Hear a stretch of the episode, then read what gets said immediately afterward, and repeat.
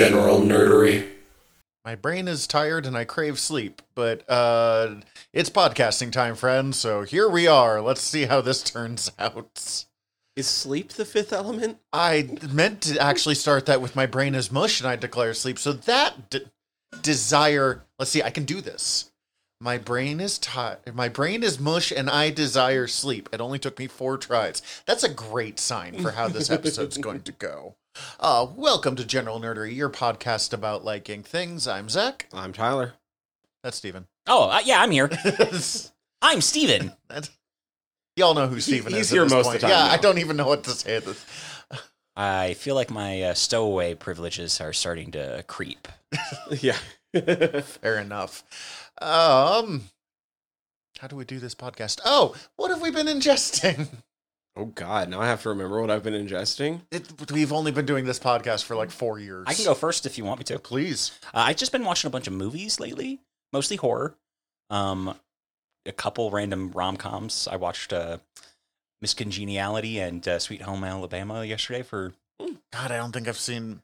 I watched Miss Congeniality on the way to like a Boy Scout bus, like Boy Scout camp on the bus. Like that's the one VHS they had. So like, Of those two movies, it did not hold up as well as Sweet Home Alabama, which I was surprised by. I don't think I've ever even seen that one. Uh, it's I really have- good. Huh, interesting. I do love Miss Congeniality.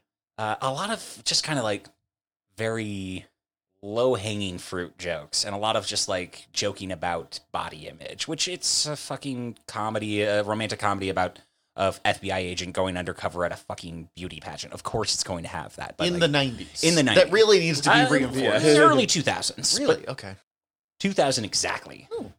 Um, Basically so super early 90s, yeah. 2000s. So super early 2000s. a bunch of horror movies. I watched through the first two Hellraiser movies. I Sweet. hadn't seen the second one. I don't think they're for me. I think they're very incredibly well constructed and great practical effects, but not for me.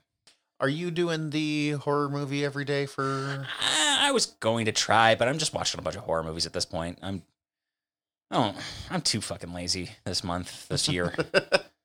but I watched uh, Carrie, Carrie Two, The Rage, or The Rage Carrie Two. The Rage There's forget. Carrie a too, yep. Carrie movie. Um, yeah, it's bad. It's not it's terrible. I enjoyed it more than Carrie. It's a funner watch than Carrie. Yes. Um. Yes. The I I realized I I don't care for the first Carrie movie, the Brian De Palma Carrie movie. Mm. It m- might be my least favorite Brian De Palma movie. I like that oneer when you actually get into the prom. Yeah, like th- there's some really good bits in it, but it's overall like very weird. I've been watching the Candyman series. I am in the middle of Day of the Dead, but I watched the first one, and then what is it?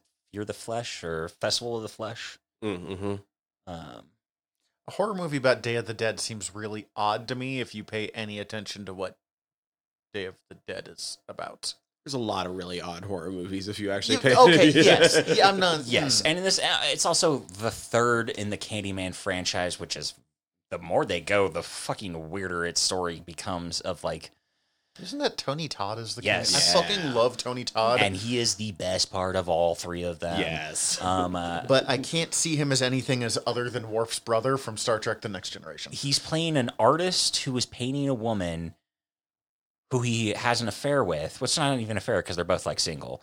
It's only an affair in that like his dad, her dad, says no, not gonna happen. I'm gonna cut off your hand and get a mob together, and we're gonna cut off your hand and then like cover you in honey and let bees destroy you so that you look real fucked up, so that you, my daughter, will never want to fuck you again. And then he somehow comes back as a urban legend ghost, like a Bloody Mary type figure. I that's like Mhm. That's really literally the part I knew about it. that's Like, it. That's like the, that's all three of them. Yep. Second one's in New Orleans. Third one's in L.A. I haven't seen the newest one yet. The I'm newest good. one's fun. I, I'm I very like excited it. to get into it. Is it Um, still Tony Todd? He It's mm, it's complicated. Okay. I've it's been spoiled for me that he's apparently somewhat in it. I don't know in what context. I just know he is in it. it could be he's a fucking background extra in like a dinner scene where he's there at a restaurant and it's like, oh hey, there's Tony Todd in the back. For all I fucking know. Um, I'm hoping it's that level because, but also if he's back as Candyman, fuck yes. But it's mostly um, uh, Black Manta. Oh, okay. I can't think of that actor's name, but he yeah, was I don't fun. know why I'm blanking on it right now either, but I don't know it either. he was also in the HBO Watchmen series as I'm not going to say it. That's a spoiler. I I also watched The Endless after uh, a recommendation from uh, Fried Squirms, um, uh, which very much fucking loved. Very enjoyed that a lot. Um, uh, I had already seen a movie they had made before called Spring, and want to check out more of their stuff now. Yahya Abdul Mateen the second. That's it. Sorry, it was just gonna bug me. Uh, thank you for looking that up because uh, none of us were going to guess that. Uh, and that's about it. I like. Uh, I watched a couple other things. Um, oh, I watched Totally Killer, that new uh, new Amazon Uh, oh. Back to the Future meets uh, slasher movie. Mm-hmm. Um, girl, her mom was a final girl essentially in the '80s, essentially, Oh, I heard of this. and gets killed in her current time, and then her friend's building a time machine, and she ex like is trying to escape from this murderer and goes back in time and meets her parents and changes stuff. It's it's really funny. It's fun. It's a good good horror comedy. Um, and that's what I've ingested. I have I have very so, little. I was about to say I have so little this time around. Now that I've like been sitting here thinking about it, Oh, like I got one more. yeah. I'm nearly done with Chuck. Oh, I know. I've talked about that the last time I was on. How far are you in season five? I'm in season five. We're in the last three or four episodes. oh, so when it's just gonna really go off the rails. It's already started to go off the rails. It's like, who the fuck is this guy you just set up as supposed to be like the big bad we've known about the entire time? Yeah, they. Season five is an experience. Yeah. No, uh, my last couple weekends have been a lot busier than they usually are. So I have like, I don't know. I watched one more episode of Ahsoka so far. Still have kind of the same opinion about it. Like I enjoyed watching it, but I can't tell you a fucking thing that happened in that episode. How far in are you? Two episodes. Oh yeah, okay. It is, I think, episode four where it really is like, all right, let's get fucking going. And I mean, I was invested earlier because again, rebels. But I've watched uh, the first three episodes of the latest season of Lower Decks twice because I watched it the first time and laughed really hard, and then forgot what happened except for Moopsy. uh, that's because Moopsy is one of the best things to ever happen in lower decks. Also, the name of that episode is I Have No Bones Yet I Must Flee. Yes, That's the most perfect name of an episode of a show ever, particularly a Star Trek show. Oh, that's such a good play on that reference. Yes. I love that. otherwise That's a really been fucked up short story if you've never read it. What's the Oh, it's I have no mouth, but I must scream is one of the most horrifying things I've ever read. yeah, Oh, okay. it's really unsettling. See, I had not even heard of that. It just comes across as a fucking like weirdo old school Star Trek title that's always just like flowers of Algernon in the past are blooming or something. Like I made that up, but it's not as far off as you would think it would be. Like, oh no, it's it's like a AI becomes a cybernetic god because it becomes in so uh, big of control of like everything and has like a handful of humans that it's kept alive to be its playthings. Oh, so Badgey's plan. it's real fucked up. It's real fucked up. um, like yeah, it's yeah. I don't like thinking about that story that much. It's that fucked up. Okay, moving on. okay. I just like Moopsy, really. That's where we're at. That's Um, grinding a lot. I love the game. I beat through the story mode in the new Mortal Kombat. I love a lot of the things they did, but now that I'm actually trying to like unlock things for characters, the game fucking blows, guys. Like they expect you to play so much to get basic shit. Oh It's yeah, you were telling us about off. this last week when we came by. So there's there's an exploit you can do in like the season mode, the where there's like a a fight where it's three fights in one. You have like one timer, but it's supposed to be like because it's there's a story attached. So there's like these two students attacking you, and then like the teacher basically. Uh huh. And so the students, just because of the the stage design, they have much lower health, and it happens super early on in the story. So even if you get like halfway through and come back to that level, it's super easy to destroy them because they have like super low health and shit. So you just like max out your season stats, which is super easy to do, and you can go back and go through that level in under 40 seconds. And each time you kill one of them, it counts as its own separate win. And you can one shot them, so that counts as a flawless victory, and you get the bonus points for that. And as long as you hit that final uppercut, you can usually end it with a brutality, so you get the bonus points for that. So I it's have- a great way to farm, but it's But yeah, Uh, you, we each- watched you do this uh, for a little bit. You you ran through that like a lot in not a lot of time. Each character has 35 mastery levels. I'm up to 30 with smoke. I have close to a thousand flawless victories. Oof, that is a fucking grind. that's so they need to rebalance this. yes, that's Yeah. fucked. Okay, Otherwise, love the game, Is there like a- but fuck the grind. there's like no other mode or other way to get like Not that fast. Not even close to that fast. Phew. Yeah. And I understand like creating scarcity in games and trying to like design it so that like the players have to choose how they're going to play and like literally make it so they can't get it all. And but also at the same time with this, like I get it in when you're talking like skill trees. That makes sense to me. Limiting like play styles, I I enjoy that, but like when it comes to like aesthetic shit, that's too that's dumb. That's that's fucked. Yeah, I had to get to level 18 before I even got like a costume with a hood for smoke. Oh, and you really fucking hate his I hated anime his hair. hair. I hated his hair so bad. He looks like fucking K-pop member in this. anyway, th- that's like the if they rebalance like the the XP that you get some love the game. Great, good to go.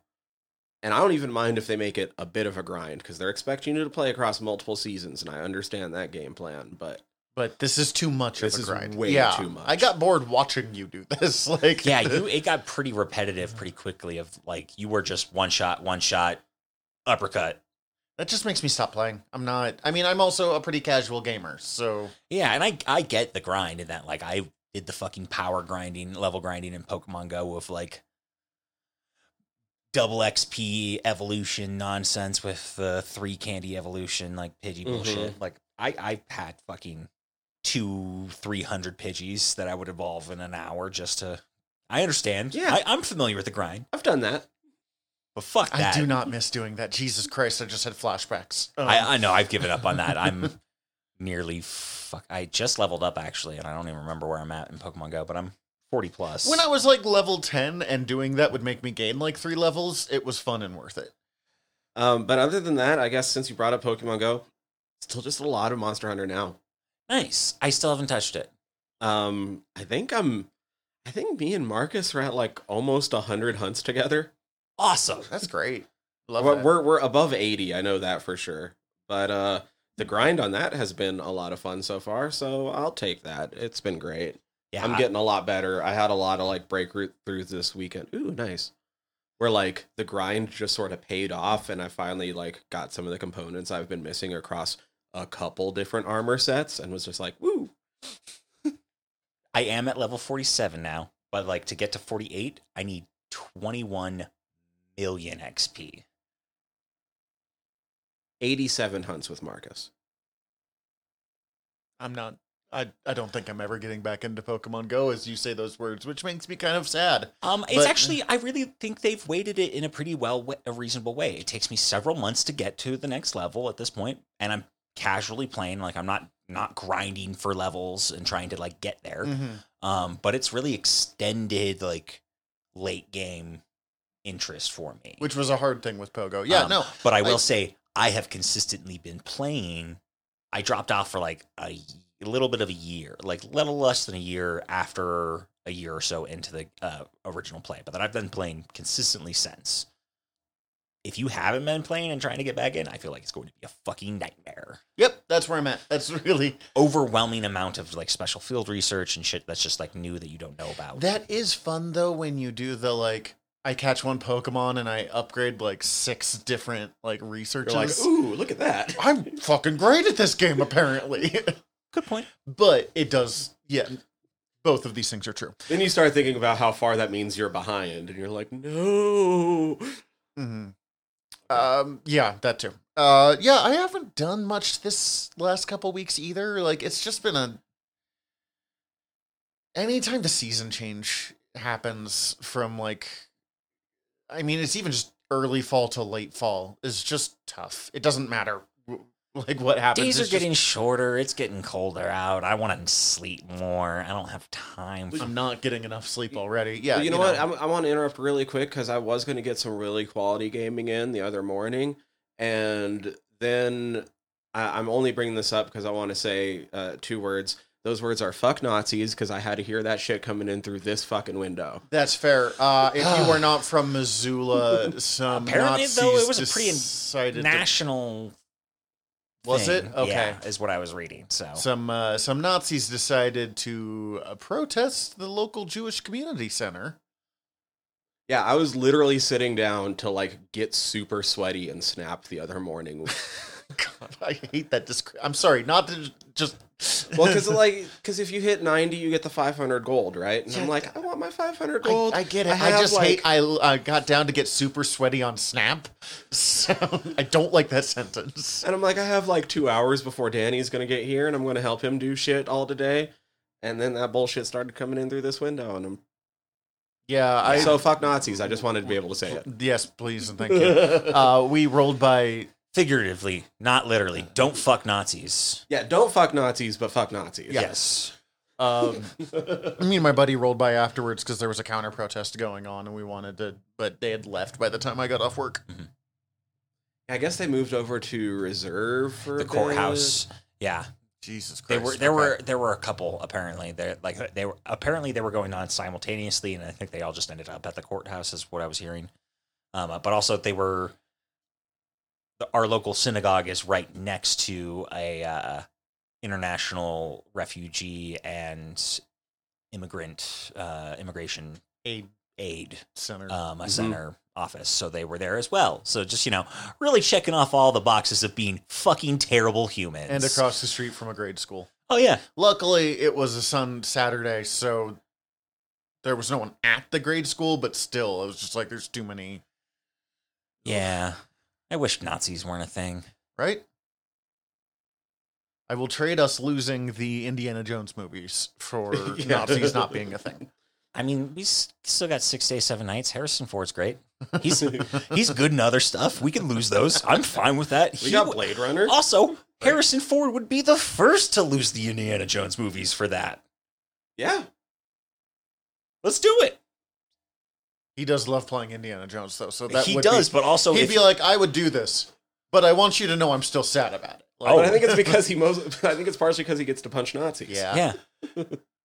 I would buy him a big bag of Is weed he for a that. particularly loud anti-Nazi guy, or He's not a particularly got loud guy in any. Well, yes, that's why I'm- He talks a lot about this, and Gwyneth Paltrow and um, you know, Last Crusade, and is also perpetually stoned.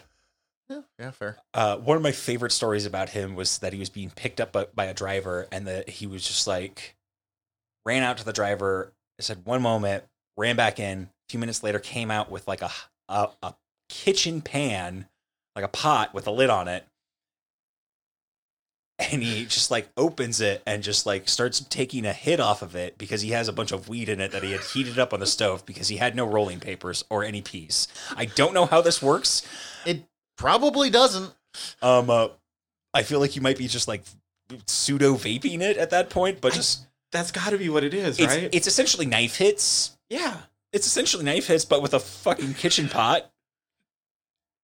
And I I don't know if it's true, but I really hope it's true because that seems like a great Harrison Ford story. Well, isn't there isn't there the story about like Mama Cass from the Mamas and the Papas like being super excited when Star Wars hit it big? She's like, "Hey, that's our weed dealer." I didn't remember who did it. I did know that story. I do love Harrison Ford. Um, okay, my stuff though. Mostly it's been, and that's why it's the hard stuff to talk about because it's always you know the same shit over and over again. Uh, almost done with Kim Possible. Just have the final season. Got through the like two movies. I say got through like it's a bad thing. Forgot that Michael Clarke Duncan voice acts a future cyborg version of uh, Rufus the Naked Mole Rat.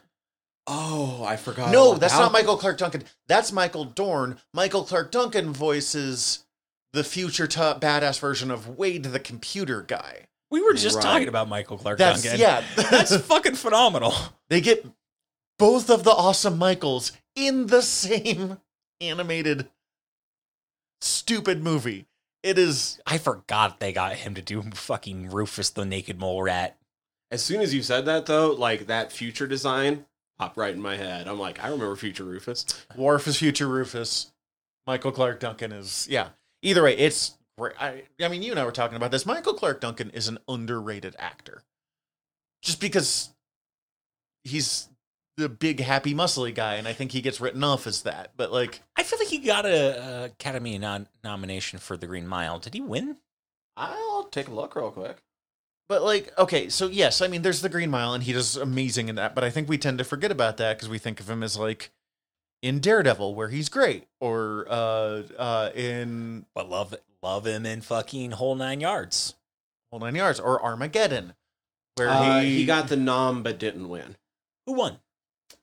Uh, just really making him do the research here. Uh, or even in the he was in the Bones spinoff, uh, The Finder, where he plays a like bayou lawyer helping out like this dude whose job it is to just like track down weird shit. Honestly, The Finder's not a great show, but it's worth watching just for Michael Clarke Duncan being Michael Clarke Duncan. Ooh, I and I love me a procedural of any sort. So like, If you like Bones, you'll probably like The Finder. like I really kind of liked Bones. I uh yes. I have trouble watching Bones because it was the show that I like used to get through a really bad breakup. ah So I have like hardcore associations of like uh uh particularly I'm pathetic point of my life. But I do love it. Michael Caine won for the Cider House Rules that year for actor in a supporting role. didn't see it. But, But it but I'm not surprised It's- Michael Caine won. No, this. Oh my god! it might have been a uh, a. We need to give him a fucking uh, Academy Award at this point. It's weird that we haven't kind of uh, win for him as well. So Green Mile also came out in '99, which was one of those stacked years for Oh, movies. oh hell yeah, it was stacked. so there was just going to be like so actor in Were supporting they role. just, it like, was Michael burning through Caine, stuff because of this new new millennia. They just like we got to get this shit out of here. but it was like Michael Caine in Cider House Rules, Tom Cruise at Magnolia, Michael Clarke Duncan for Green Mile, Jude Law for The Talented Mr. Ripley, and Haley Joel Osment for The Sixth Sense. Fucking stacked year. Christ.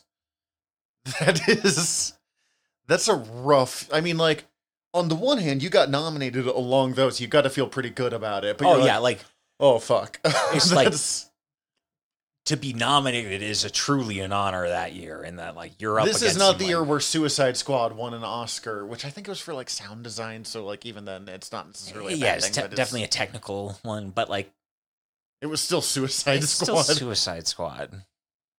Was that the Jared Leto one? Yeah. Oh damn, that's even worse. I thought the we were talking. Suicide Squad I would fight for oh yeah, oh yeah. but just plain Suicide Squad Ratcatcher and Ratcatcher Two. Mm-hmm. the Polka, Polka Dot Man.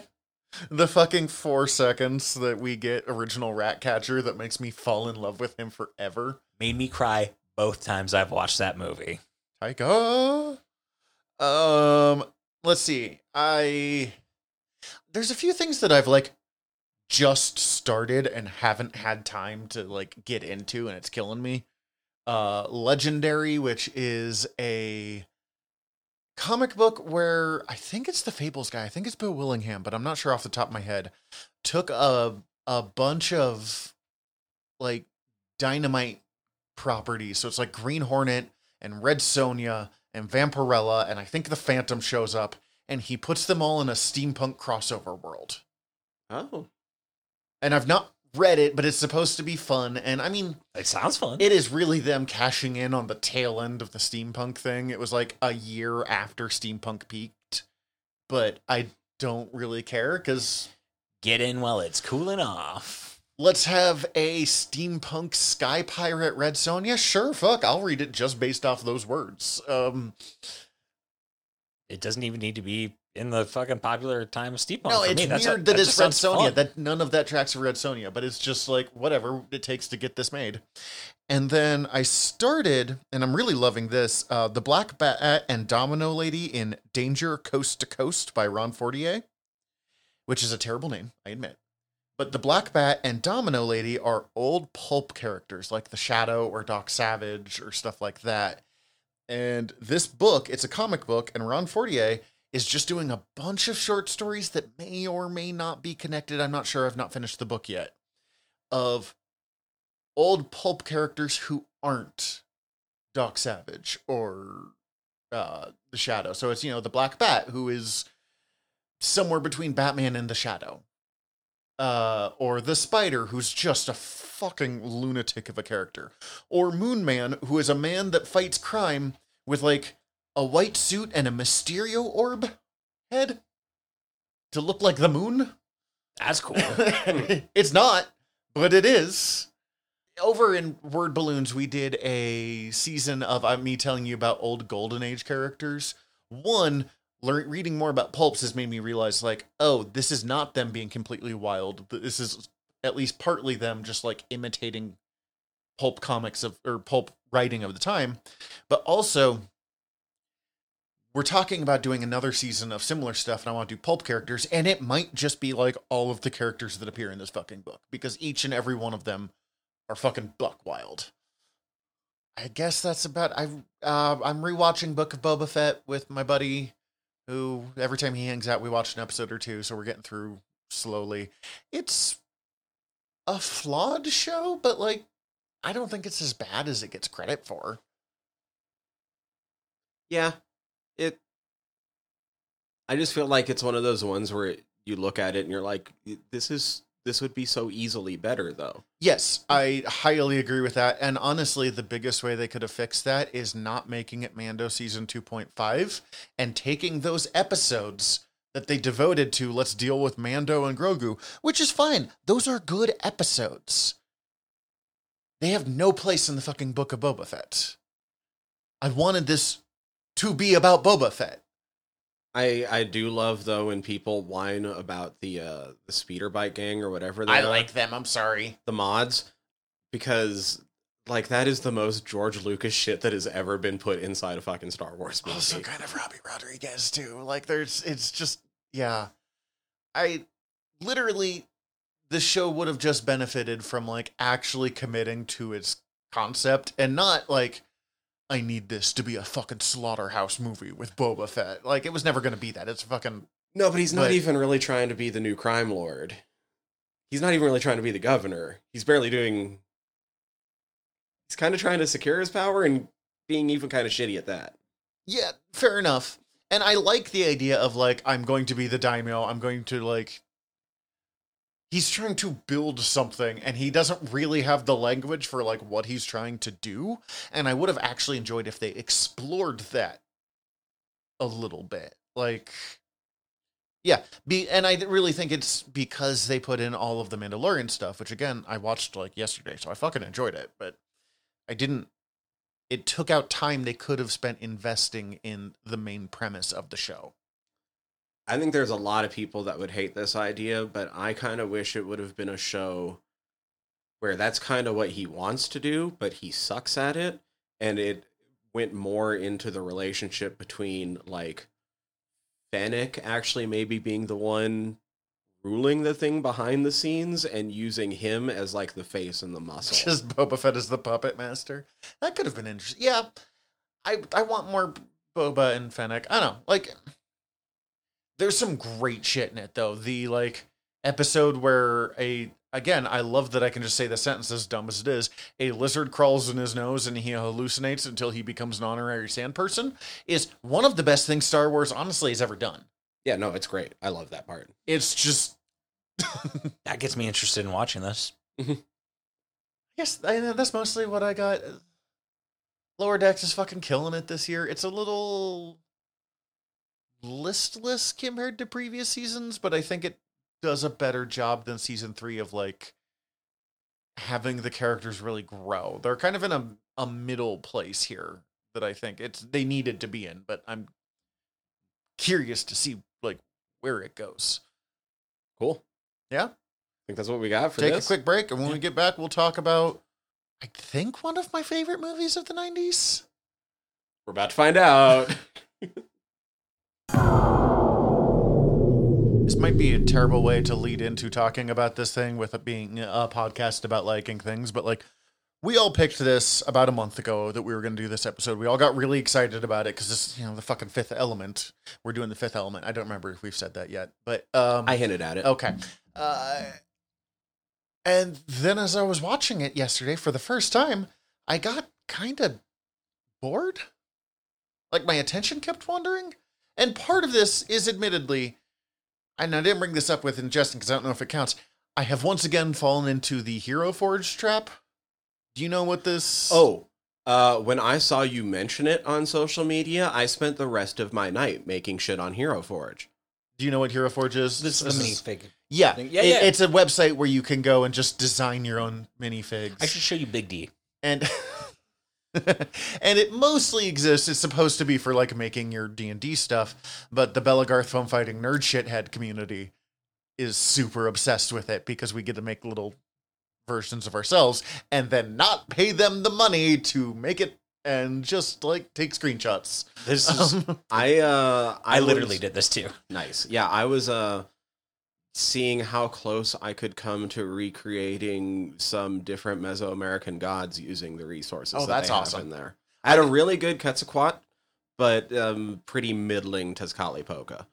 i did i made like four of them in the last 24 hours I've used But- it. It's a great resource because I'll even just taking a screenshot because like I'll like I've used it for both the most recent D and D characters I've made. Just to like this is what my character looks like. Oh yeah, Of just like for my DM, so they have an idea of what it is. at some point i am going to order some models off them just like hey i really take advantage of you like I've spent so many hours on here, guys. A coworker has actually uh, ordered some. Uh, Jamal, nice uh, him and his uh, wife uh, have ordered a couple. They're gorgeous pieces. They're they really good quality, and like I'm definitely gonna order some. Apparently, they do a Black Friday sale slash Cyber Ooh. Monday. Keep that in mind Yeah. Uh, so yeah, part of it is I got distracted playing with Hero Forge when I'm supposed to be watching this movie for this podcast here. But like, I kind of get away with it because I've also seen this movie, God knows how many times at this point. I was gonna say that was my problem. Is like back when this would run on HBO back in the day. TNT for me. Like My buddy had it anytime, on anytime VHS. it was on, we put it on. Yeah, because it's the fucking Like- Fifth Element. This was the time when I watched it, and I am going to say nice things about it, even though we are also going to talk about the shithead who made it. I'm sure. Um, this was the first time that I watched it and was like, the graphics aren't keeping up no more. like, Although I will say I watched two different versions. I had first watched it on Tubi because that was the only place that it was streaming for me. yeah, That version sucks. There is a better version. Um, I believe it is the Blu-ray remaster.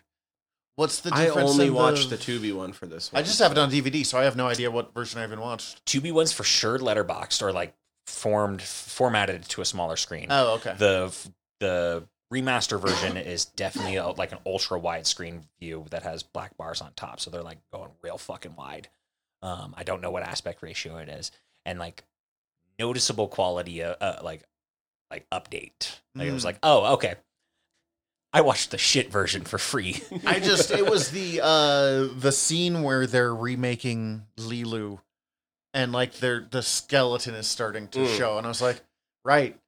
1999 graphics there. but also I, 1990. 1997 is when it came out, so it's probably like 1995, 96 96. graphics. that said i like I, I like it i feel like the cg in combination what they use practical really Well, and it's noticeable, but it's done in a, an aesthetic that I feel like works well together. That I feel like they're trying to make a decision and not have it be fully like we're trying to like make it look exactly. We're trying to make it look like a thing. I agree. I just also remember watching that scene for the first time and I mean, that was 97, so I was 10. 11 maybe. Like it was a pretty new movie the first time I watched it. Uh I was six, was seven, I was born in 98. So ninety-one. uh or not 98. 88. I was born in 88. Um, Born in '98. Movie I came out in it in '97.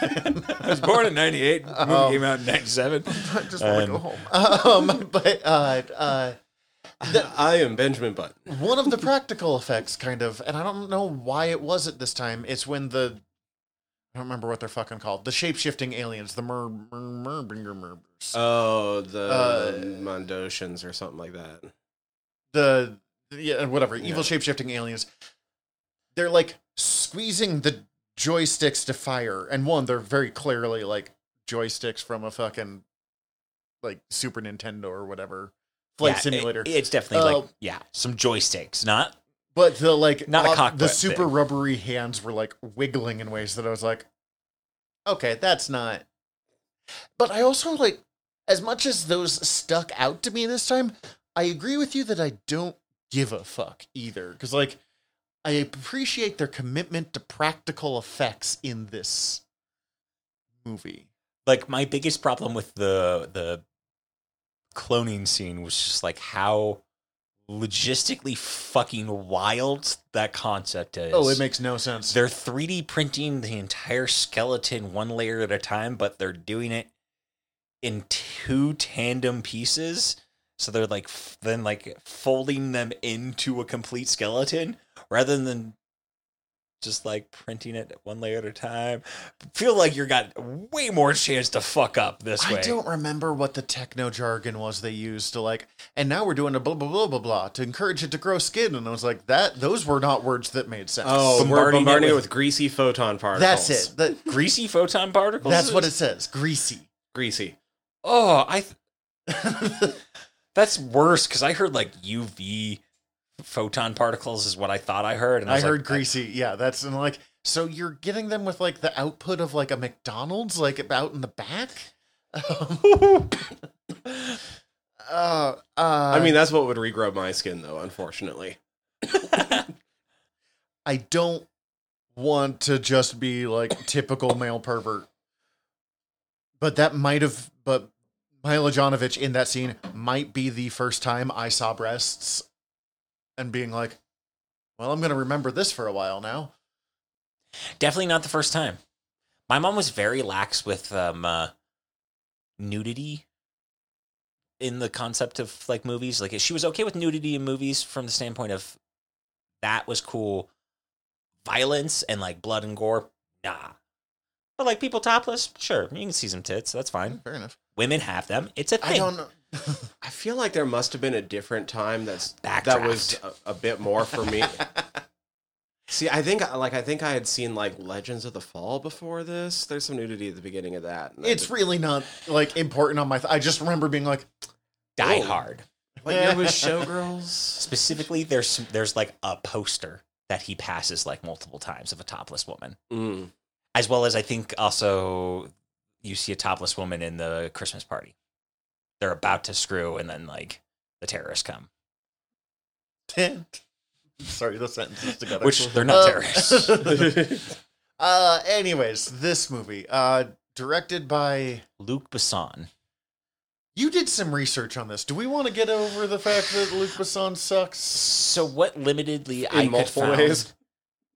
he there was multiple allegations of sexual misconduct one specific rape claim that went to court and then was subsequently not Dismissed. dismissed because of a lack of evidence as well as several other people who made claims but nothing happened because of lack of evidence and that's all i could find basically but i did literally Married a 16 year old. Oh, also, yeah, did marry a 16 year old who is in this movie playing the diva. Um, uh, And then married Milla Jovovich like, from this movie. yeah, because he, Oh, started cheating on my Wen Yeah. during this movie with Milla Jovovich. um, and like Leon the professional is loosely, uh, uh, what is her name again? I, I I don't know how exactly for sure to pronounce her first name, but it looks like my Wen. My Wen. That's that's what I'm gonna go with. That sounds better than Yeah. how I would pronounce it. But Maïwenn claimed that uh, the Leon, the professional, was loosely based off of their relationship because she was like s- 15, 16 when they started uh, when they got married. When you were talking about it before, you said 15 when they got together, 16 when they got married, 17 when they had their first kid, and he was in his 30s. Yep, and he was like 32 when that started. And subsequently, the adult relationship with a uh, teenager is the premise of the loose concept of Leon, but he's an assassin, not a director, which is You didn't want to make it too on the nose. all the more better. Um, so yeah, I don't know if he's done anything. Nothing's been like there's he, he hasn't been formally charged with anything as far as I can see, but there's a lot of fucking allegations. The only re- I mean, okay, so two reasons to bring up. One, we don't want to like ignore problematic people just because we like some of the products of what they make, but also because the part of what I was watching the movie for is the like this movie has some of the wildest fucking like relationship with gender roles or kind of just like gender theory I feel like it has absolutely nothing to say with fem- uh, about femininity. It is all about masculinity. Yeah, that's that's really what I was going for. um No, the one char- female character with any like agency or ongoing stuff is born sexy yesterday. I would even say it doesn't actually have much to say. It just plays around with things. yeah. They make every other character so I don't even know if it's anti-masculine, but like so feminine, so It's I feel like just to make Bruce Willis look like hyper masculine even more. I feel like Bruce Ware, Bruce Willis's character of Korben Dallas is so hyper masculine that every other um every other male character has one or another uncommon un, a, a trait that is con- deemed non-masculine Mm-hmm. that subsequently makes him so hyper masculine by juxtaposition. Every other character is kind of weak or effeminate or both. Yes. Um or clumsy or Mm-hmm. That's what I meant with like weak. okay, yeah. I get it. Yeah, I read up on this movie uh, more so on this watch, which was interesting. Apparently, Luc Besson started writing the premise when he was 16. That makes a lot of sense. So Luc Besson is admittedly super into um, 70s and 80s Franco-Belgian comics. Oh yeah, because he's super into like Valerian and shit. He Yes. basically did this That's because why he he, did didn't Valer- know if he was ever going to do Valerian. Yeah, he was supposed to do Valerian next, and then it And he didn't, and then he did it years later, and it sucked. I mean, yeah, it sucked, but I I enjoyed it. And so that's also why I will why still watch it. um and this is like watching it as a kid never would have noticed this comes through and like slaps me in the face now as an adult knowing some of these references like the fact that Moebius worked on this yeah, that explains why all of the designs are absolutely incredible. Yeah, like I was just reading up on this. I now I got to pull up the Wikipedia because the like the costume designer was a fucking haute couture um uh, Oh, fashion uh, designer yeah. who had just started his own line like in like own fashion house like the year prior to this movie coming out no so or the- something like that. God, i want to make sure i don't fuck up the name because it's um i was actually going to bring him up as well uh jean-paul gaultier uh, oh shit, I know that name. Yeah. arguably the most in demand fashion designer in the entire world at the time. and he designed every one of the costumes for the uh, Fhloston Paradise party. Like every every person in that entire Yeah, and it's fucking great. I Um, will say, like, whatever kind of and he was on set like every day going over all the costumes. He made one jacket that apparently cost like several fucking grand. And I don't even know who has it. Okay, no, the best thing about the costuming is that they convinced Chris Tucker to dress the way he does for Ruby Rhod by first do by doing a bait and switch where he designed something so horrendous looking for him that they've refused to bring it up and that when he brought out what Ruby Rhod would actually be wearing as an alternative Tucker was like yes if the option is between that first one or this this all day I I love it. I think I, I mean I might have to agree with Tyler that like it's not so much that he has a specific statement about masculinity to play with as much as like they're they're exploring it a little bit. Right, because, if there's a- Rod is the wo- the biggest womanizer in the. All, and if there is a like kind of negative on effeminate men, it's completely countered by Chris Tucker's performance as Ruby Rhod being one of the most iconic performances of the 90s. Like Dude, I Korben, Korben Dallas. it's hotter than hot. It's hot, hot, hot. Dude, this is a movie that I su- I quote without ever thinking about it. just as simple as so often. uh like it's embedded. It's it's like and it's it's ninety percent of it is fucking Ruby Rhod. the, when he's annoyed going bzz, bzz, I'm fucking Oh, oh, I've god responded to people, head but like if things are good, like I've told them that it's super green before, just Oh, not you've even said it to thinking me about many it. times yeah same, same. It's uh, incredible. Or even just his final bit of like they save the world and uh, the the like younger priest goes to celebrate and he goes ah what's wrong with you? You're all crazy. I'm leaving. And then just leaves. And then just leaves. I'm like chris tucker you are perfect. Yeah, if you never did another movie this is all i need to like enshrine you. But no, we still had we got the masterpiece as Rush Hour after this. yeah we also unfortunately got rush hour 2 which i do not remember being good but and three and four. i Did never they saw do a fourth those. one? I feel like they did I a think fourth they one. did a fourth one. I don't think I saw the fourth. I one. didn't. I didn't see the third. It one, I was think. a series of diminishing returns. I Um, definitely saw three. is the this first one. one's fucking Is great. this Though. You're pre- right. Now I got to look up if this is pre or post uh, money talks. Ooh, I don't know. Oh, uh, another thing though about the casting that's just fun.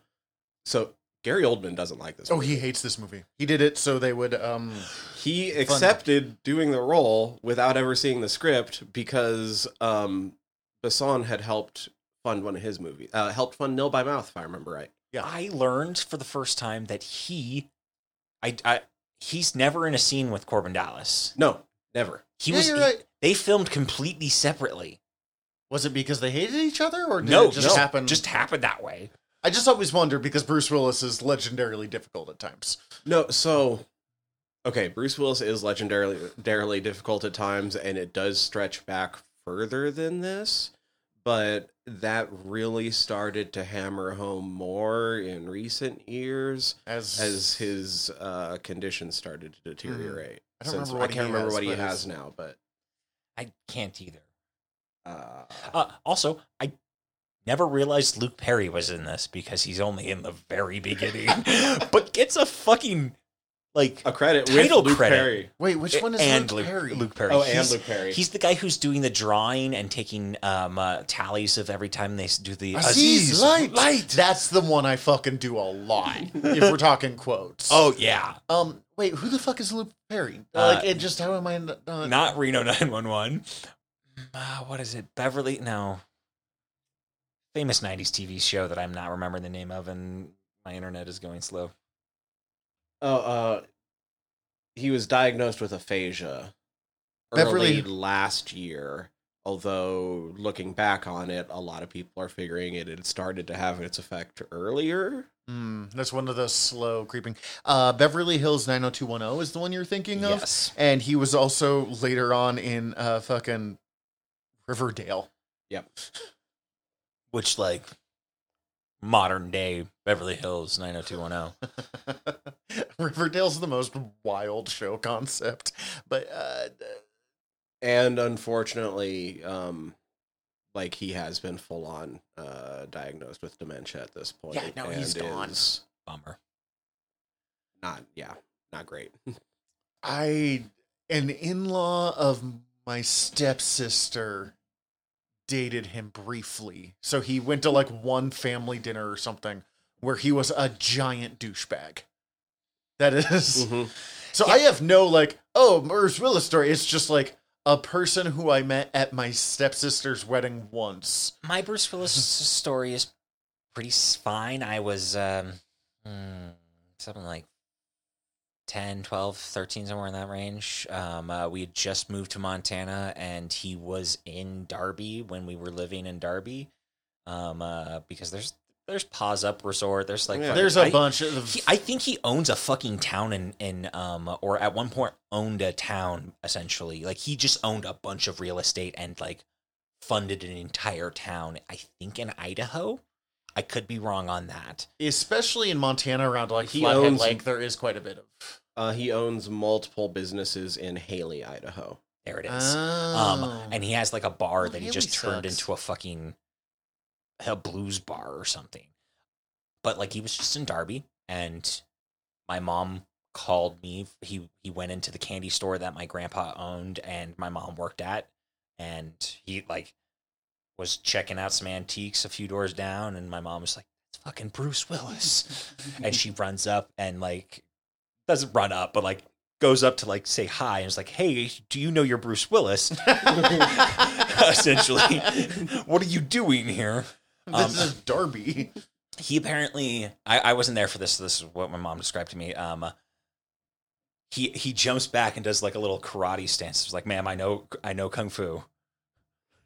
Jokingly, of just like playing along, and then just like talk, chatted with her, and she says she loves movies and all this stuff. She calls me, says, "Get down here, bring bring something for him to autograph." I of course don't bring anything because I'm just fucking just like excited to go see Bruce Willis, and I uh, uh, he had at this point gone to the hat store across the store uh, across the street, and I was just like, "Uh." Hi, hi, Bruce Willis. can I can I get an autograph? My mom gave me something from the candy store to have him sign. Um, and uh, yeah, he was I nice. I, as much as my story was just he was a giant dickhead, like I don't fucking that. I was also no, a he's child, notoriously kind of a dickhead at times. So like, says- but also like also notoriously kind of a good guy at times. Yeah. Like he has a lot of friends. turns out people are multiple things, and uh, it'd be pretty wild for him to just be an asshole to a random person in a candy store, and also a child that's just like, "Hi, Bruce Willis, I love you. Uh, can I get a, an autograph, please?" that's an apparently Mickey Mouse was going for his autograph there. I was, I was, I was Mickey Mouse at this point. Full stop. Forgot I had met Bruce Willis when I would suggest when we started this story. Yeah. Was there a scene in this that like stuck out to you as particularly funny in ways that it might not have? I mean, like the scene that I didn't think was that funny when I was a kid, but I think is fucking like one of the best scenes in it is the fucking neighbor trying to rob him. Oh, see, When I, I always thought that was funny. When I was a kid, I was like, I'm not whatever is going on, and then like watching it now, I'm like, this is comedic fucking genius. When I was a kid, I just loved the uh, I am a meat popsicle and smoke you. Is that his neighbor? I thought those were two separate people. I thought that was his, his neighbor's the guy like who says "smoke you" and gets like arrested. Oh, I always But the- assumed the robber was the same. oh no, I think the robber is somebody else. Oh, Yeah. okay. That'd be a baller, really ballsy move to fucking just like, hey, I'm gonna fucking This rob my movie is neighbor. fucking wild, man. I mean, Like, it is it's- wild. uh, it is very wild.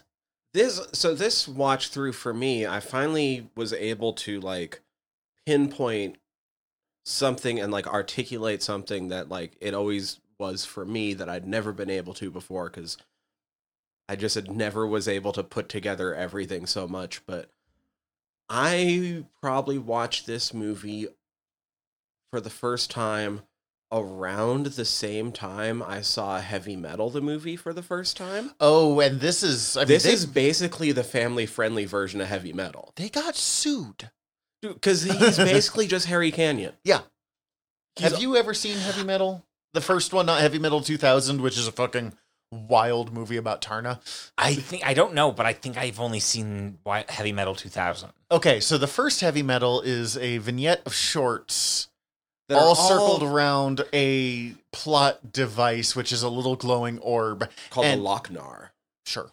Uh, and it is uh, one of the worlds is basically the character that Bruce Willis plays, like one of the main leads in it, including uh flying taxi cab driver. Yeah, he's um I think it's the first no, second vignette because you get introduced to the Loc-Nar before it goes into Mm-hmm. Harry Canyon. Yeah, he's a cab driver, futuristic cab driver in New York that has a run in with a gal and this the the Loc-Nar thing and his that one feel, plays out a little bit more noir style and is even narrated noir style. Mm-hmm. Um, and like he hooks up with her, and then they're gonna partner up to do the deal to sell this thing. And when they sell it to this guy, as soon as he looks at it, it goes all like Raiders the Lost Ark and melts his face. And at that point, she decides to also double cross on Harry, and he ends up killing her and getting the thing and like going home for the day. It ends up being a very different story, but like he is just But it's Bruce this. Willis's character. Yeah. Um, and that's like this the scene you were talking about with the the neighbor trying Mhm. to rob him.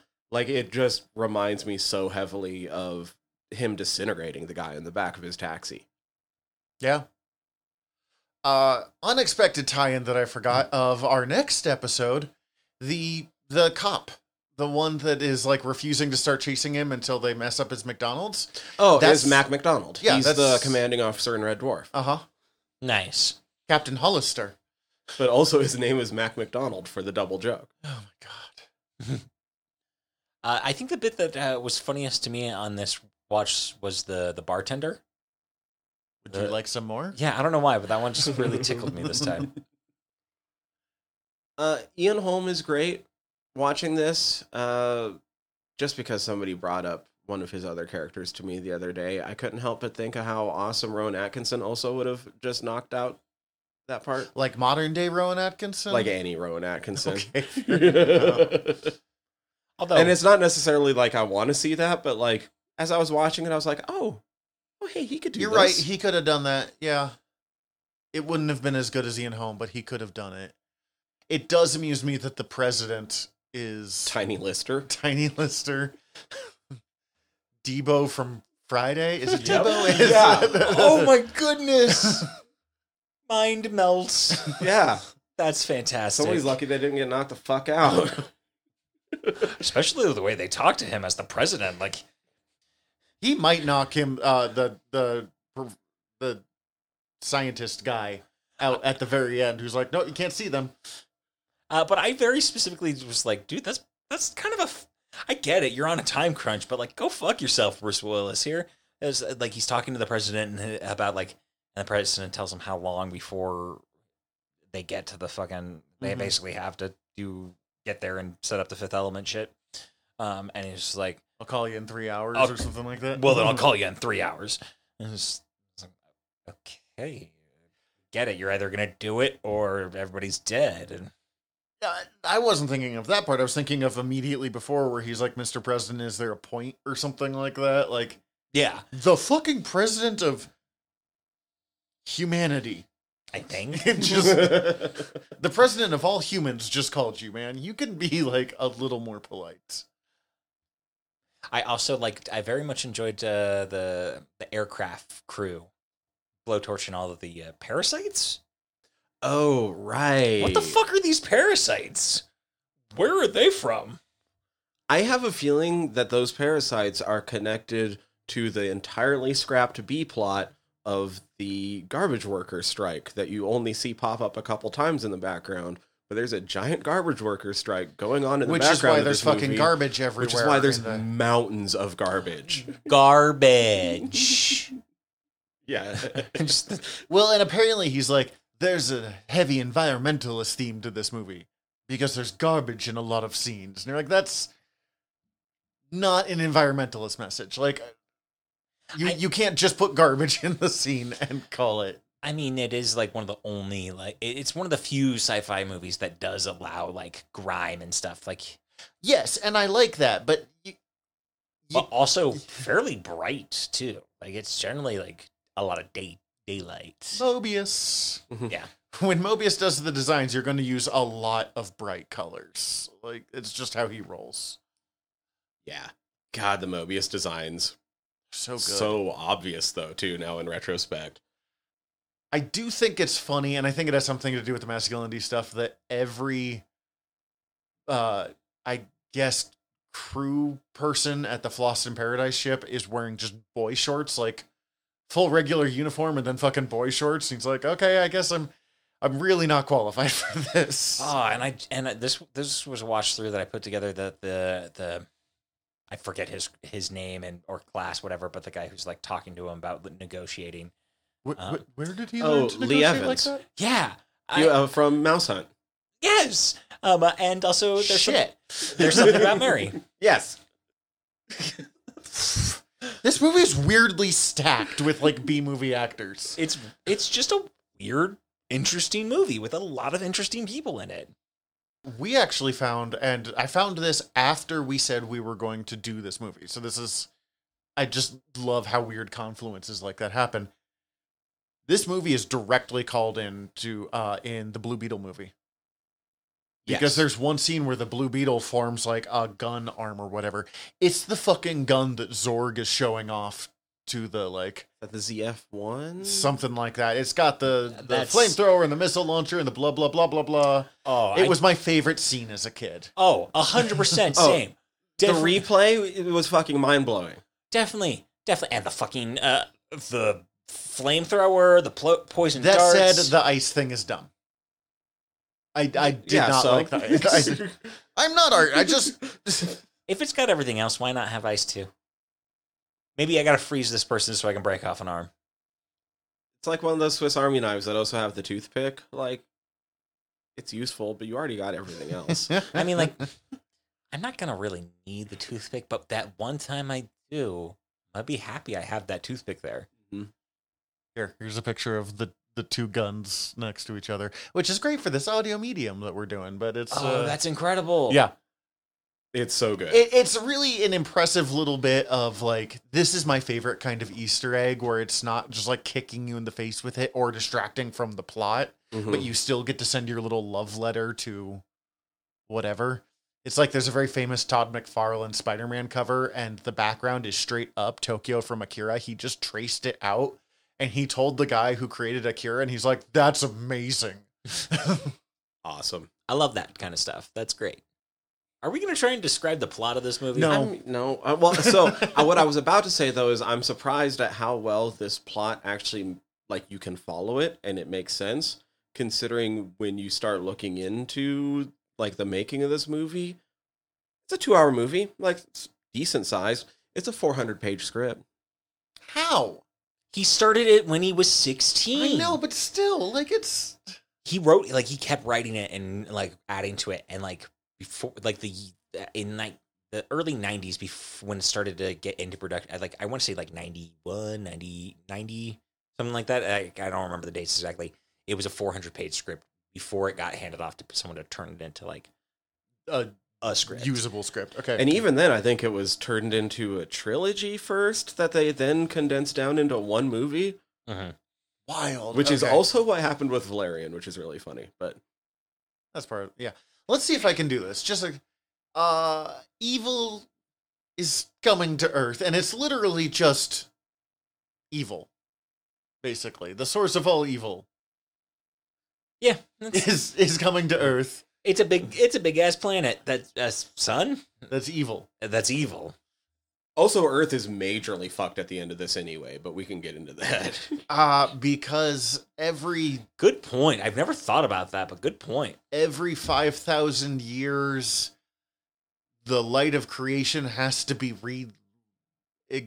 reignited with the five elements. that elements pilot light just keeps going out. and uh but if the darkness is there before the light is set off the great darkness takes over which is just fucking alan moore swamp thing kind of and uh, uh all the all life will be doomed Doom. um, and yeah so all life the becomes character death from and all Die light Hard becomes has darkness. to stop it, along with Milla Jon- Jovovich, Wh- Who is born sexy yesterday.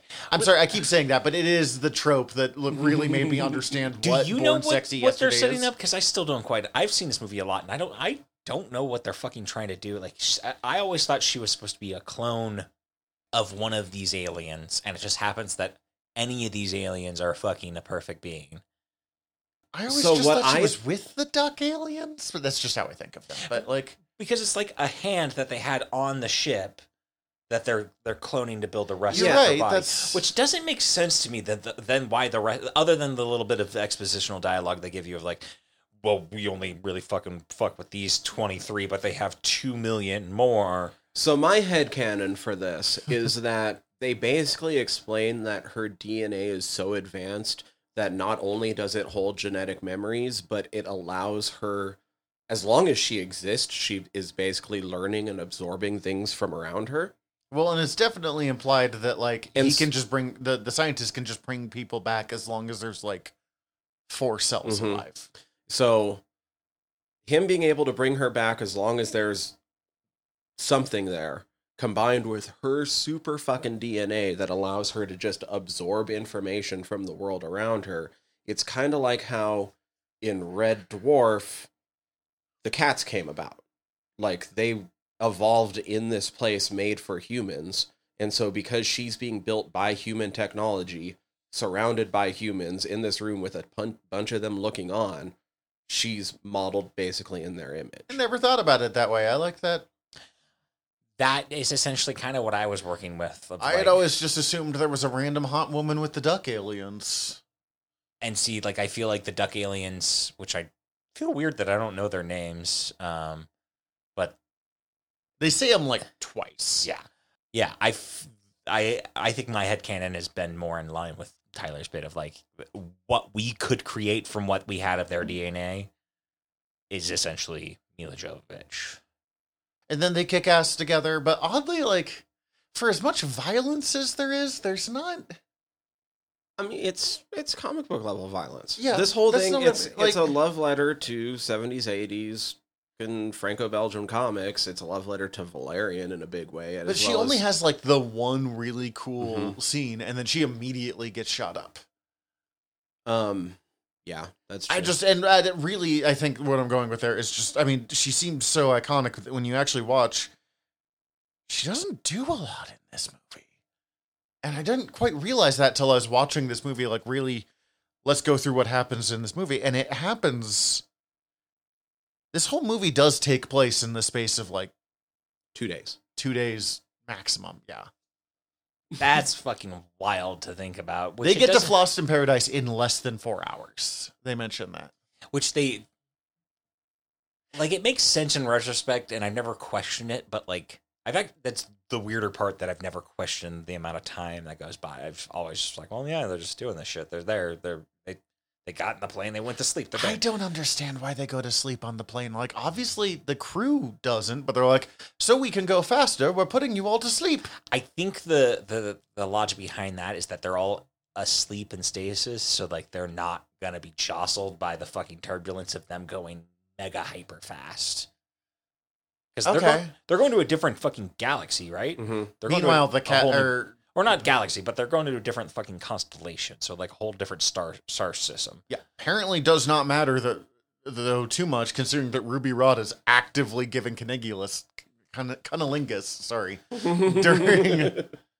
What is is that like the Mile High Club? The it, you're the Lightyear Club. yeah. There's got to be something. I never felt like this before. I swear, I swear. Not a human. or just I don't know why it's one of the things that like I've seen this, this movie so many times and I've noticed it before, but that I was like weirdly impressed by is like as they're kind of landing or slowing or whatever, her legs are going back down to the like landing position as So the there are some just brilliant cuts that like match up with things like that. The other thing I noticed though is because I keep coming back to it, ninety seven percent of the times that the camera cuts in this movie to something else, if you just took that frame of what it cuts to, you could build a comic book of this entire movie. interesting. I'm gonna have to. there's not a lot done uh like super technically there's not a lot of story told with the camera movement it's all about what the camera is framing Interesting. Part of me now wants to rewatch this uh, movie for a third or fourth time in the last week. yeah, I might have to watch this again in a couple of days. Especially in the comic, and that explains why I fucking love this movie so much because it is a, a comic book movie. A lot of what Marvel does, these guys were doing back in like 1997. You um, also, Mr. Kim's the best. I'm just gonna throw that out there. The the, the food truck guy. oh yeah, Oh yeah, he's always great. I always love him. I just love that. Like you're up in this like super mega high rise, and so they just and a floating Chinese junk shows up and Dude, just like gives you a fucking would love it. yeah right. Mm-hmm. It's the best of all worlds. It's it's like private dining, takeout, delivery. and those smaller food carts or like more personal food carts that seem to, uh, like you see i see them in asian movies uh, japanese movies chinese movies uh that so it seems to be more of a thing there that it's like it's a food cart but there's also a place for you to sit and eat at the food cart as opposed to a lot of american food carts which seem to be like get your food and get the fuck out of here because we don't have room for this What if a food truck? What if MAD Chicken, a local food uh, truck, came and delivered to my fucking dining room table, love it and I got to chat to them while they build my food?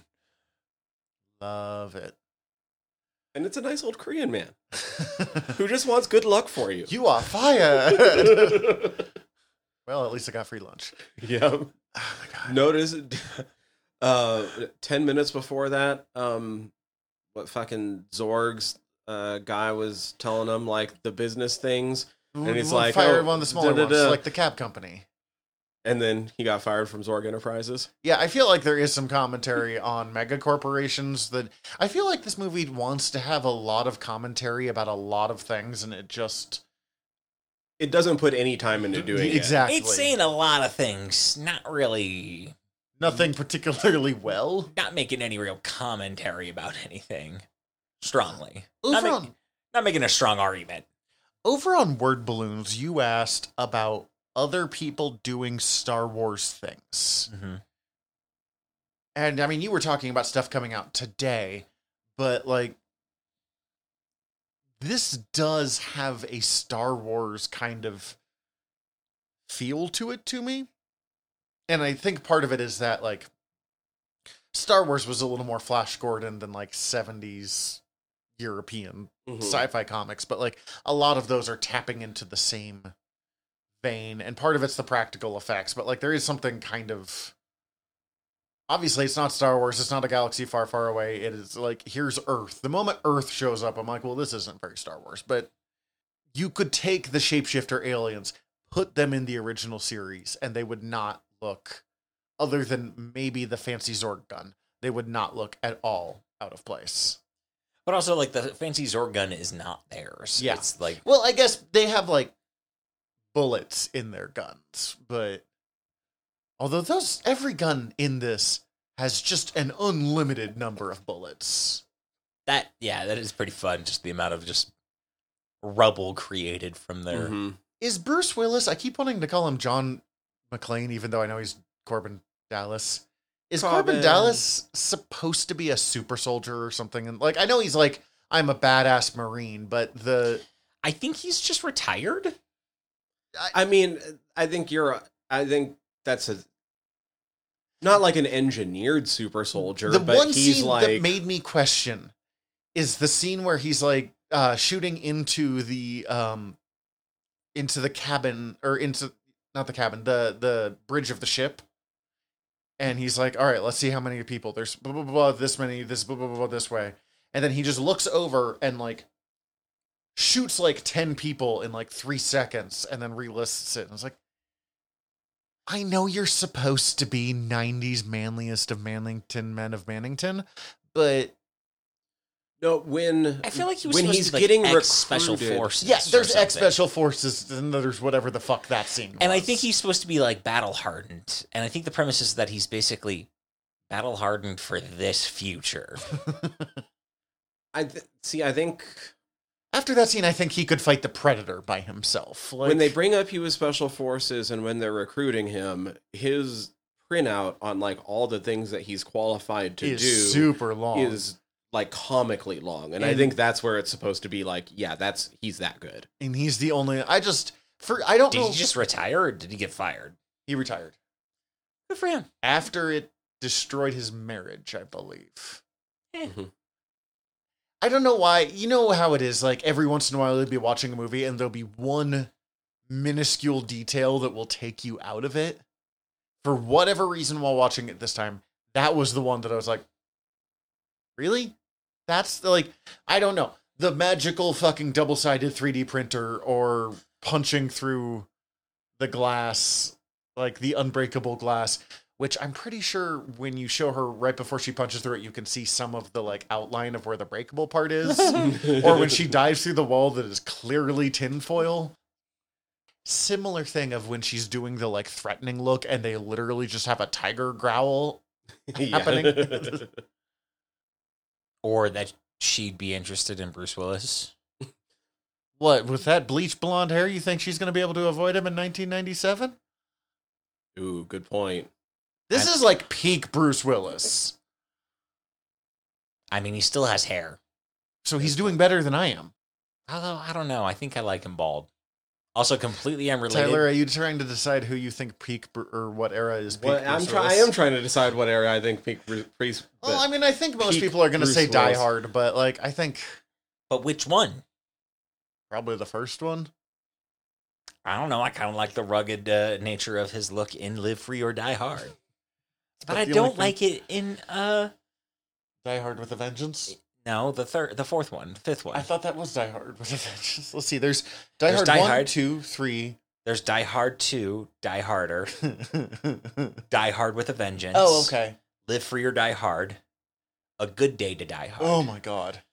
And Live Free or Die Hard, I do like his grizzled old man look. I don't like it in A Good Day to Die Hard. A Good Day to Die Hard is the worst name of a movie possibly ever. Uh, it's the worst of all of them too, and it's also uh, the one that I uh, I definitely saw in theaters with my whole family. I don't know if I've ever actually seen Die Hard 2, but I definitely use whatever harder as a joke for a lot of things whenever a sequel comes up. Oh, it's great. You should also watch uh, Die Hard 2. It's very good. Isn't it the one that always just is like it's not as good as the first one? Basically, but Yeah. also it's, it's different. Yeah. Okay. yeah, I don't know. He had quite a run for a long time. I don't. I don't know. I'm not even saying it's necessarily this movie. I'm just saying No, like that. I'm looking at it. I'm like, oh, well, I would say that it kicks off here, but then I keep looking at what he's doing, and I'm like, oh, I'm well, just no, saying that was I, good. I oh, well, no, that the was good. 90s Yeah, I oh, well, think, that I think good. he just looks good at a lot of points. It's I like- just think the 90s is his probably his like peak decade as an actor. I think Die Hard with a Vengeance is his least attractive one now that I think about it, though. That's the third one. That's the one with Samuel L. Jackson. All right. go for go for some grizzled uh uh Bruce Willis as John Hartigan in Sin City. Although, you know who could get some? How do we always end up like where is our peak attractive of random guy when the three of us sit in front of a microphone together? Especially ever since we started Mary I Fuck was Kill on actually Word originally but- looking at peak for like his career. And Oh, I was okay. like he was peak a long across a long time Yeah. with only a couple dips and a few of those dips are movies I still really like. I really like Hudson Hawk. I do too. It's really fun. Also, also has uh, Andie MacDowell, which Mhm. why d- I just saw her in something. Ready or Not. That was another movie that I ingested that I forgot to mention. Mm. He did a bunch of good movies. He's great. I'm not a huge fan of his, but like I'm not anti a fan of his. He just most he's one of those actors that he plays Bruce Willis more than he plays like different people. He's Bruce Willis if Bruce Willis was a cop. Bruce Willis if he was a space taxi driver. Bruce Willis if he was in a romantic comedy. And that's not a bad thing. There's a lot of actors I love because they play themselves in a situation. Bruce Willis, if Bruce Willis was playing Bruce Willis as a heightened character on Friends. That's right. I forgot about that. He dates um uh Rachel, but it's not Bruce Willis. But it's basically Bruce Willis. Bruce Will not Bruce Willis. Friends has the like most weirdly like high cat uh cameo list of like insane talent popping up. In some cases, because like, oh, let's bring in the characters from ER, and it's George Clooney, but before George Clooney became like I feel like, megalomaniacal movie star and was still on ER. but still like fucking George Clooney famous. Like yeah, like they got a lot of big pull from like really notable people. Like not like or fucking Robin Williams in a random scene with um I can't think of his name. He was um in Princess Bride and uh uh When Harry Met Sally. The main Oh, guy Billy from Crystal. When, Billy Crystal. Thank you. That was driving me fucking nuts. Uh, I was like, the guy, main guy from Princess Bride isn't in Harry Met Sally. There's a random fucking scene that is really just Billy Crystal and Robin Williams playing together, like, and ignoring the cast of friends, which fair enough, and then leaving. It has nothing to do with the episode. It's just like, oh, they're huge names. Do you want? Let's put them in for a little. Plavalaguna's song always slaps. Yep. I fucking love that scene. That's probably the thing that stuck most with me for all of time. I'm gonna put it as the best scene in the movie. I I definitely listened to the soundtrack. I had the soundtrack enough- so I could listen to that song. I, I'm I'm with you guys. Don't get me wrong. Weirdly enough, on both my watch throughs, this that was the point where I started to lose focus. Mm. I think it was the cross cutting between that scene and and Leeloo's fight with the uh, guys to try and get the case that it doesn't have the stones. Something about that made me lose focus on it. I ended up just like falling down a rabbit hole of looking up information about the movie on Wikipedia. But mostly, I'm just listening to the music at that point. it felt the the music felt more 90s to me than it had in the past like it did more kind of a product of its era than it used to. The electronic beat behind that's that really what it is yeah. Da, da, da, da, da. it it is still good. I love the 90s even though it was a fucking trash decade in a lot of ways. I just I fucking love that song so much. Uh, also, interestingly, um, not possible for the human voice. that's what i thought yeah You can get like nine, like one of the top ten opera singers in the world can get like ninety eight percent there, but it is literally impossible for the human voice to do some of the things that that does. All the notes were sung, but then they were digitally spliced together in that way. That's what I thought, yeah. It bums me out now that I know that that was his wife that he was cheating on with Leeloo. Oof, that sucks shit. I don't like that at all. Infidelity. Damn you, Luc Besson! Stop ruining the fifth element, Luc Besson. You made too good of a movie. Yeah. I guess this movie is wildly divisive with like critics, which is weird. I always think of it as like this absolutely beloved movie. Same. But it also was nominated for Razzies. And it got like- a lot of like best of the worst. worst. was lists. nominated for Razzies. That's what I was seeing on the Wikipedia. I didn't see what it got nominated. I gotta take a look at which ones. Yeah, I couldn't find that, but I also didn't. I wasn't straying too far because we're recording. And I didn't This care might enough. be the episode where we have like let's pause and go to Wikipedia more than we have any other episode combined. Oh, Milla got the nom for worst supporting actress in 1998. That's the only Golden Razzie that I got, That's okay. bullshit. and she she lost to uh, Alicia Silverstone in Batman and Robin. Okay, that that is deserved. But she also like was worse. Was considerably bad in that. Like I don't get why.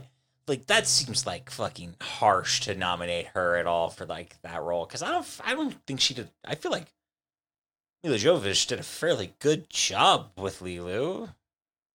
Yeah, Yeah. I didn't. I've She- bought a fucking multi-pass like 3D printed thing that I put my COVID vaccine card into just so I could go multi-pass. Yeah, dude, I, that's somehow something I want to quote yet can't do enough. Um, uh, I, and well, I've known I've somehow forced a I think of it a not insignificant amount of times that I have to show my something driver's the, license to something people. about the cadence of the Leeloo Dallas multipass. Leeloo Dados Multibus. I was looking at the wrong Razzies though to start with. It was actually at the 18th annual Ah, Golden Razzie. and see, I, I was started looking at the the twenty first Mm. instead, so I, I went the other direction. This, this is just as interesting as looking at some of the other things. I'm like, oh, but I liked that movie. Oh, oh, but oh, I have terrible taste apparently. no, it's just that the Razzies kind of suck shit. The Razzies kind of suck shit, and also like it's Some of these okay though, to- I'm like, no, I get it though. yeah, Batman and Robin. Yeah, there's a lot of Batman and Robin on here.